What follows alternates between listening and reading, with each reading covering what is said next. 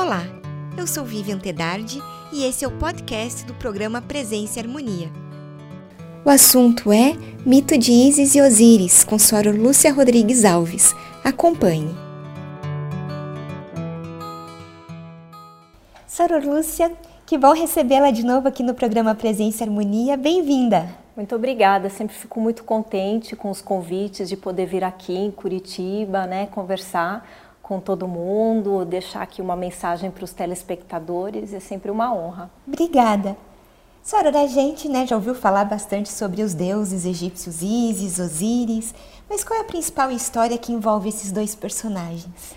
É muito curioso, né? Porque a cultura egípcia e a mitologia egípcia é objeto de curiosidade de todo mundo né? os motivos decorativos, a maneira como esses deuses eram representados, eles sempre chamam muito atenção, mesmo das pessoas que não têm nenhuma conexão com o misticismo ou com o esoterismo. No caso de Osíris e Ísis, né, um casal real, um casal de deuses, a polaridade masculina e feminina da expressão divina, eles têm uma história muito interessante. Né? Eles são uns dos primeiros deuses na, na mitologia egípcia. E Osíris era o faraó, né? ele dominava todo o Egito ao lado de sua consorte, a Ísis, e ele é assassinado pelo seu irmão, por Set.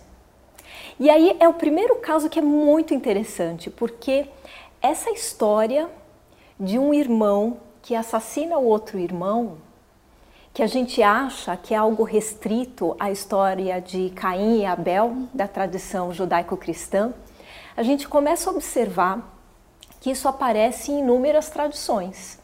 Né?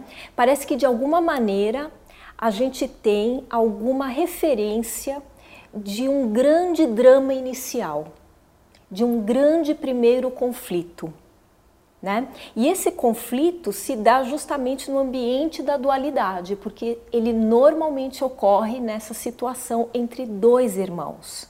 E quando Osíris é assassinado por Sete, Sete assume o trono, né? ele passa a dominar o Egito, e Osíris, para que Sete tivesse certeza que Osíris jamais retornaria à vida, é, em um ponto da história, Sete corta o corpo de Osíris em vários pedaços e vai jogando esses restos mortais em todos os cantos da face da terra. E, e, e é como se tudo se perdesse nesse momento né? Toda a esperança, toda a nossa lembrança desse Deus original que dominava bem, que era um bom governante no Egito. Isis, que é a sua esposa, ou seja, ela é um dos lados desta manifestação divina, ela sai numa jornada para recolher os vários pedaços. E ela junta todos os pedaços do corpo de Osíris e se vocês. Eh, depois a gente pede para colocar a primeira imagem, que mostra uma figura que a gente sempre vê por aí, que é essa imagem desse Osíris todo branquinho e da Isis ao seu lado. Porque aí é que tem o processo mágico. Ela pega todos os pedaços do corpo de Osíris e para juntar esses pedaços, ela passa um pano, uma faixa branca e vai enrolando todos os pedaços, reunindo tudo de volta, aquilo que era disperso e sem, e sem coerência e sem é, é, adesão, ela traz de volta. E o Osíris se torna a primeira múmia. Né? Então, percebam quanto essa história do primeiro Deus mumificado depois vai é, trazer todo um, um rescaldo cultural né, do, do, dos processos de mumificação no próprio Egito. E como foi esse processo de mumificação e a transformação de Osíris? É, essa é a coisa mais bacana, sabe? E, e, que assim é muito mágica dentro dessa história, porque eu trouxe também uma outra imagem é, que traz duas facetas de Osíris. Uma é ele antes de ter sido uh, assassinado por Sete. A outra é dele depois que ele foi mumificado e que ele ressurge, ele renasce a partir de toda a magia ritualística que a Isis é, provoca ali na, no, na mumificação do corpo de Osíris. Se a gente observar, uma das coisas que a gente vai ver é que o corpo é diferente. Né?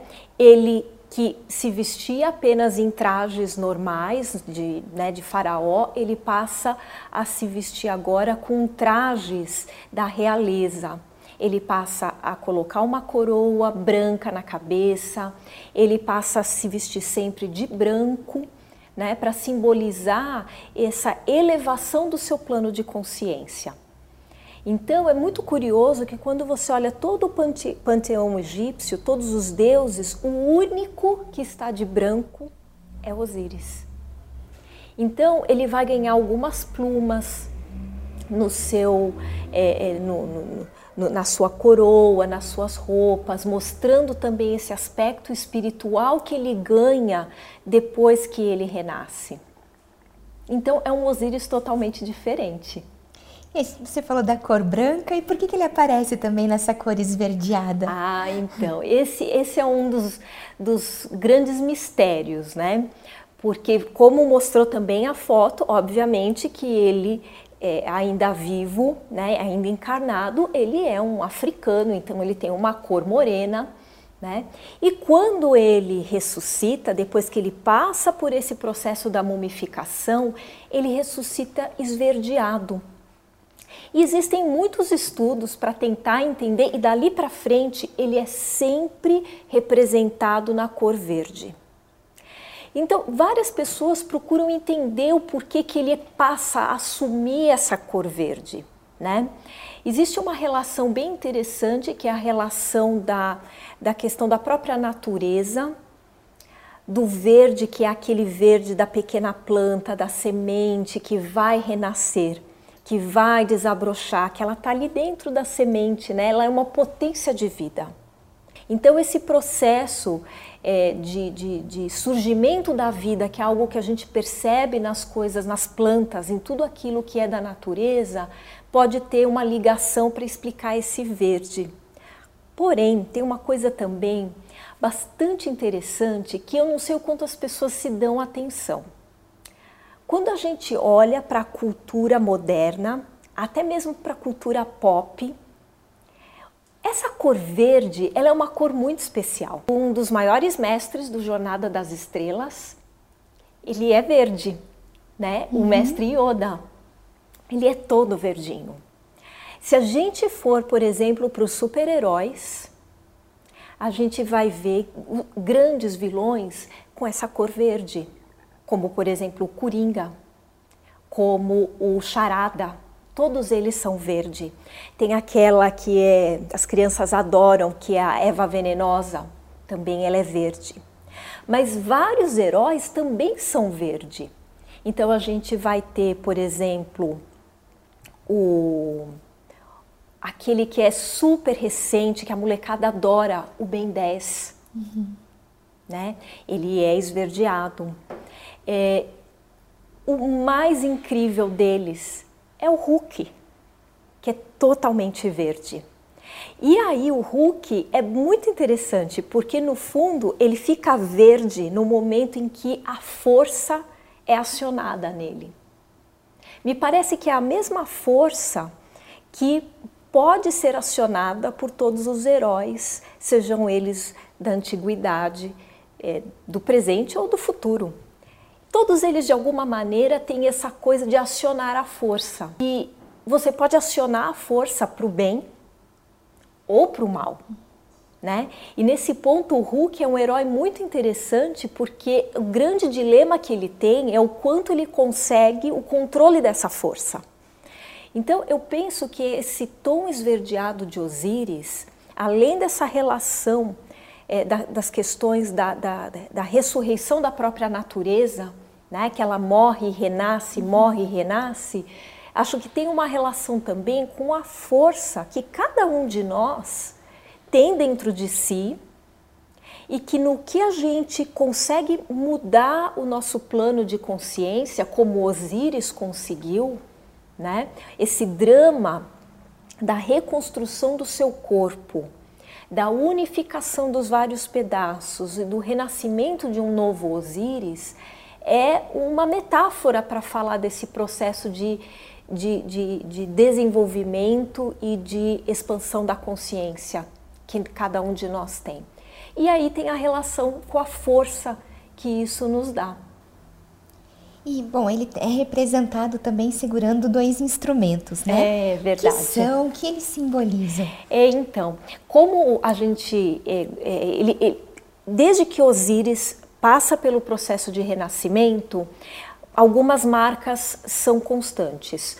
Uma delas é o branco, né, que é uma, uma sobra dos tecidos que foram usados no, no, seu processo de mumificação, mas também esse pano branco ele vira uma túnica branca, a cor verde, a coroa, que é o símbolo dessa vitória espiritual, mas ele também passa a segurar aqueles dois objetos que dali para frente viram os objetos de poder de todo e qualquer faraó. Ele carrega em uma mão o cajado, e na outra mão ele carrega um chicote. E ele cruza essas mãos fazendo uma cruz em cima do peito dele, que é onde reside o coração. Isso é muito importante, porque ele poderia simplesmente pôr na altura do ombro, pôr na altura da cabeça, pôr na frente do corpo, mas não, ele cruza como se ele protegesse o próprio coração com aqueles instrumentos. Né? E eles são instrumentos é, de polaridades opostas. Porque o cajado, se a gente pensar no povo egípcio da antiguidade, era um povo que tinha lá os carneiros, as ovelhas, o gado. Então o cajado é o instrumento daquela pessoa que vai conduzir o rebanho, que tem que dar o direcionamento, que tem que acolher o rebanho todo no mesmo lugar para proteção do rebanho. Então o cajado ele tem essa simbologia do direcionamento, da sabedoria, né? Eu sei para onde a gente tem que ir. Segue aqui o meu cajado, né? Agora o chicote também usado, né? Pela por quem está cuidando de rebanhos, é ele é o, o, o instrumento de firmeza, de rigor, de quase punição para aquele, para aquela ovelhinha ou para aquele, aquela parte do rebanho que quer sair do, do, do, do caminho correto. Então, no fundo, quando ele faz, é, ele segura esses dois instrumentos, ele está mostrando princípios da vida. Que a vida é um pendular entre a, a leveza e a dureza, entre a, a, a clemência e o rigor, entre o leve e o forte. Então, não só o faraó precisa saber usar essas forças para ser um bom faraó, mas cada um de nós precisa também usar o nosso cajado e o nosso chicote baseado com aquilo que brota do nosso coração, para que aquilo seja útil na vida. E aí é que vem o simbolismo da cruz, né? Porque no que ele segura os objetos dessa forma, com os braços dele ele forma uma cruz no corpo. E se o povo egípcio ele acreditava na vida após morte, por que, que eles cultuavam o corpo físico, né, mumificando? Então, assim, esse é, é um, é um assunto também bastante interessante, porque ele, ele é um assunto de ordem cultural, mas também toda a cultura, toda a tradição, ela tem um ensinamento por trás que não necessariamente é acessível a todos, né?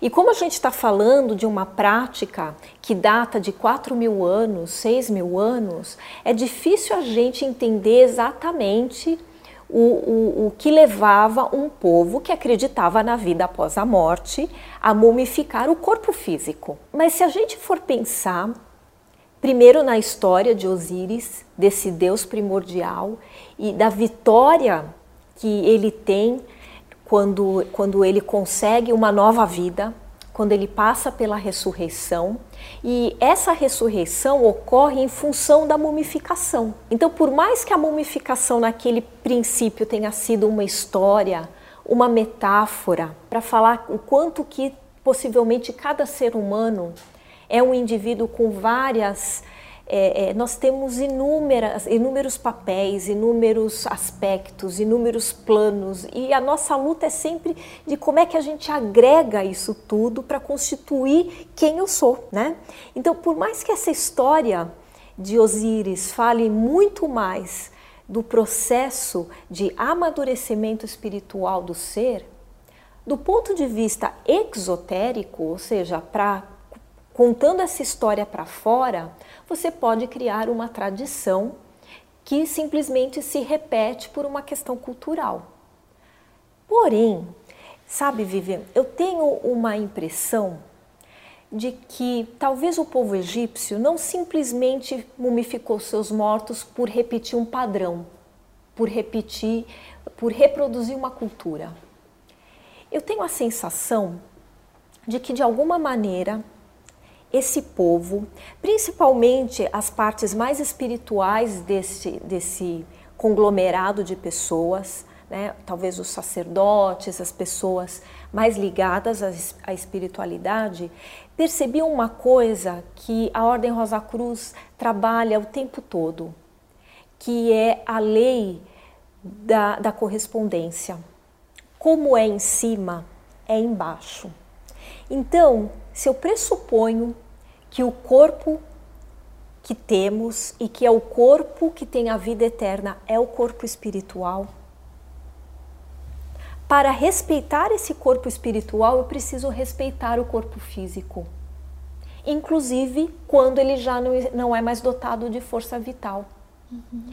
E aí, se a gente pensar nesse prisma de que respeitar os restos mortais de um falecido tem uma correlação direta com o respeito, uma veneração que a gente tem com aquele corpo espiritual que já não está lá, faz todo sentido a gente criar rituais, criar procedimentos de respeito a esse corpo físico. E se nós olharmos todas as tradições do mundo, têm os seus rituais fúnebres, têm os seus processos Algumas culturas respeita, faziam esse respeito do corpo físico colocando numa pira e botando fogo no corpo.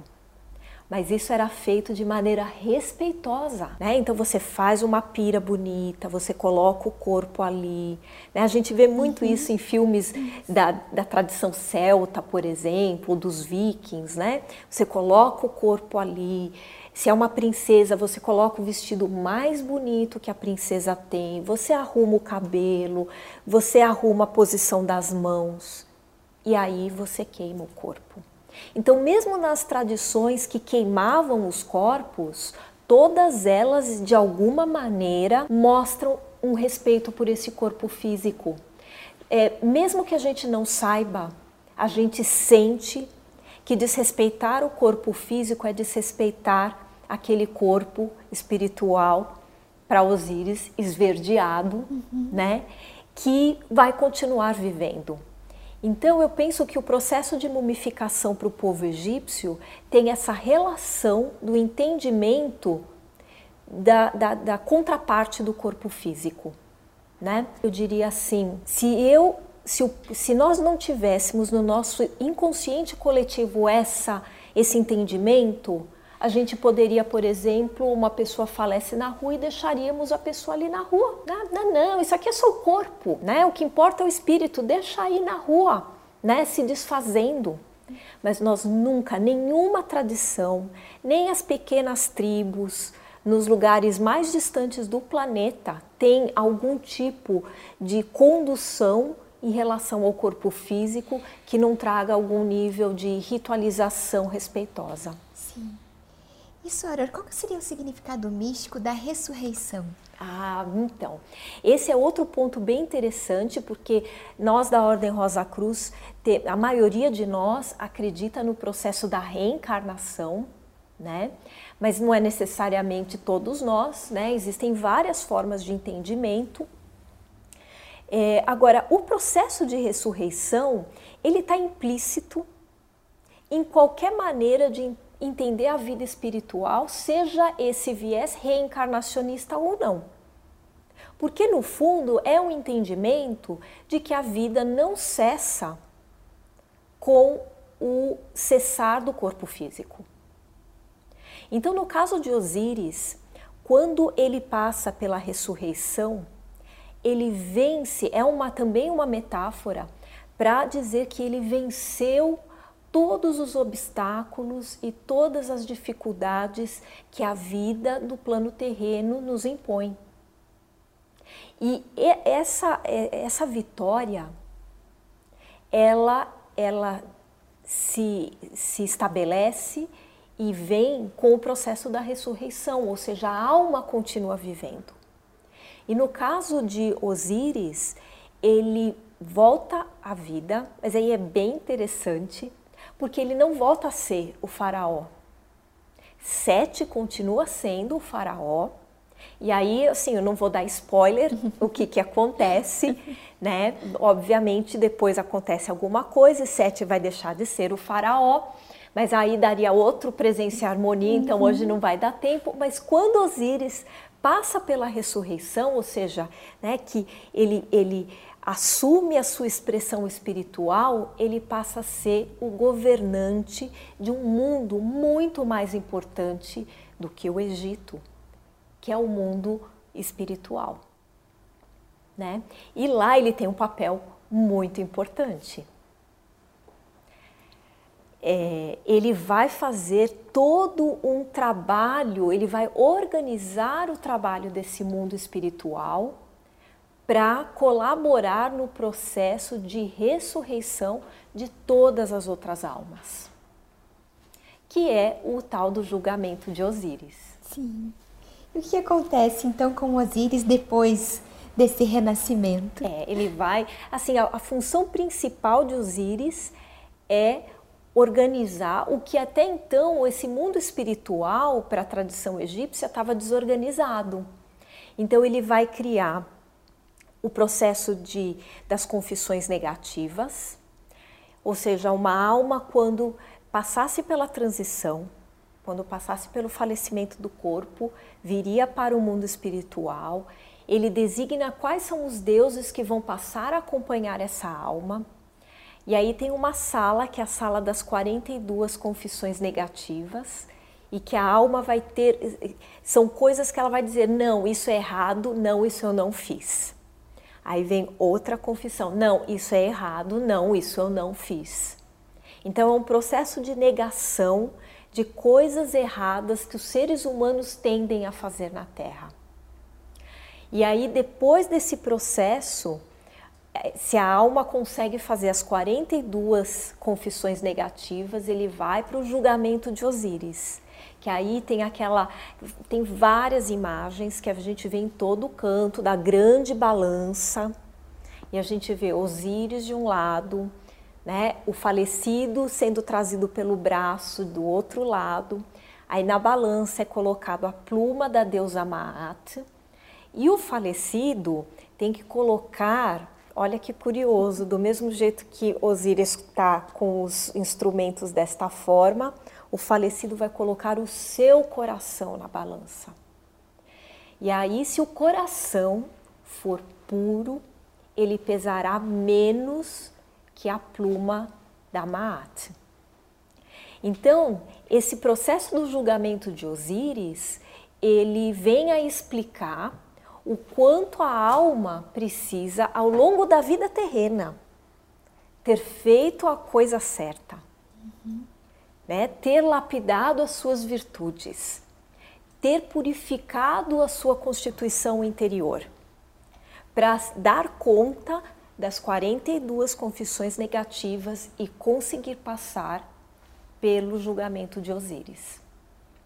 Ou seja, ele se torna, com certeza, e eternamente o Deus mais importante de toda a mitologia egípcia. Sim.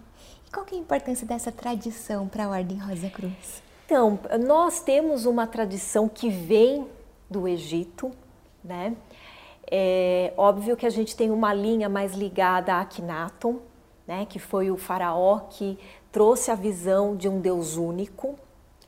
Porém, é inevitável que todo esse, esse caldo cultural que vem de toda a história milenar do Antigo Egito nos, nos atinja. Né? Então, quando a gente pensa a história de Osíris, a gente tem que pensar a nossa própria história e a história da humanidade como um todo. Então, sim, estamos aqui no mundo em que várias coisas se colocarão diante de nós, coisas que a gente vai ter que escolher entre o certo e o errado, mas não tem engano, porque em algum momento da nossa existência a gente vai ter que se confrontar conosco mesmo, com tudo aquilo que a gente conseguiu aprender e que aquilo que a gente não conseguiu aprender. E se a gente quer um dia conquistar o estado de Osíris, porque Osíris nunca mais precisou voltar para o mundo dos vivos, diferentemente dos outros deuses, que estavam sempre, né, eles inclusive interferiam no mundo dos vivos. Osíris não, ele nunca mais precisou fazer esse processo de volta.